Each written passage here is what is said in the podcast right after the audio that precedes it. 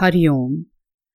मित्रों, हम लोग भगवान विष्णु के छठे अवतार, भगवान परशुराम जी की कथा को सुन रहे हैं।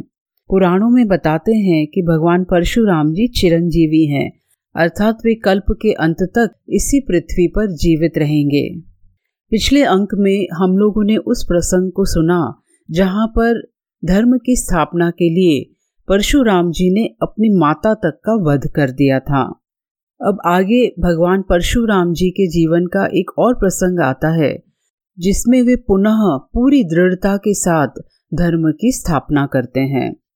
अन्याय, अत्याचार और अधर्म के प्रतीक बने राजा कार्तवीर्य सहस्रार्जुन के दुष्कर्मों से आतंकित धर्मशील प्रजा का उद्धार करने के लिए ही ईश्वर ने मनुष्य रूप में परशुराम जी के रूप में अवतार धारण किया था।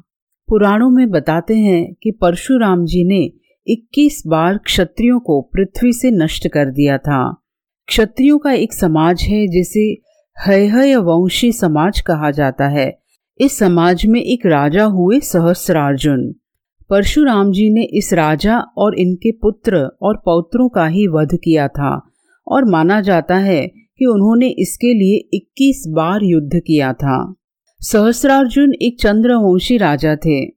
राजा सहस्रार्जुन के पिता का नाम कृतवीर्य था और इसीलिए उन्हें कार्तवीर्यार्जुन भी कहा जाता है। कार्तवीर्यार्जुन ने अपनी आराधना से भगवान दत्तात्रेय को प्रसन्न किया था। भगवान दत्तात्रेय ने युद्ध के समय कार्तवीर्यार्जुन को हज़ार हाथों का बल प्राप्त करने का वरदान दिया था। जिसके कारण उन्हें सहस्रार्जुन कहा जाने लगा। सहस्रार्जुन के पराक्रम से रावण भी घबराता था।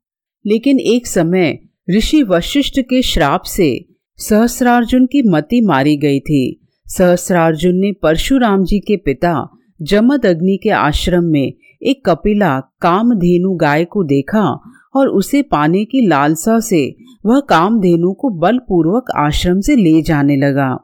जब परशुराम जी को यह बात पता चली तो उन्होंने पिता के सम्मान की खातिर कामधेनु वापस लाने की सोची और सहस्रार्जुन से उन्होंने युद्ध किया।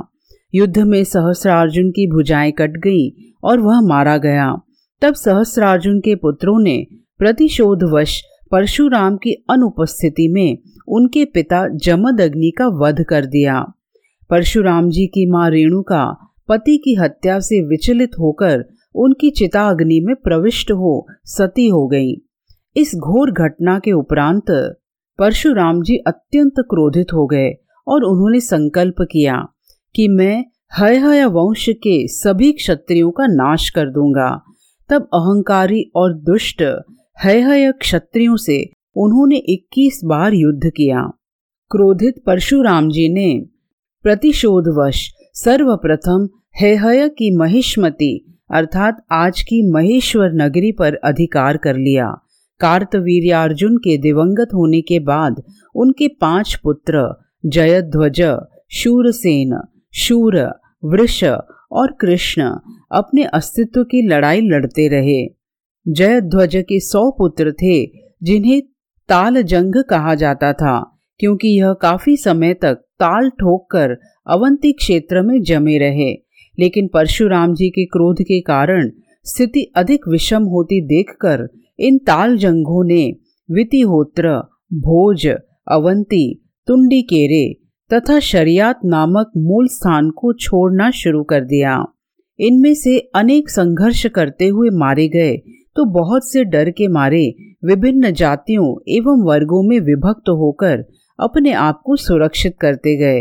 अंत में महर्षि ऋचिक ने प्रकट होकर परशुराम जी को ऐसा घोर युद्ध करने से रोक दिया। कहा जाता है कि भारत के अधिकांश भाग और ग्राम परशुराम जी के द्वारा ही बनाए गए हैं। परशुराम जी का कहना था कि राजा का धर्म वैदिक जीवन का प्रसार करना है, अपनी प्रजा से आज्ञा पालन करवाना नहीं। वे एक ब्राह्मण के रूप में जन्मे ज़रूर थे, लेकिन कर्म से एक क्षत्रिय थे। और उन्होंने किसी क्षत्रिय को नहीं, बल्कि पिता के हत्यारे और एक अहंकारी व लालची राजा तथा उनके पुत्रों का वध किया था।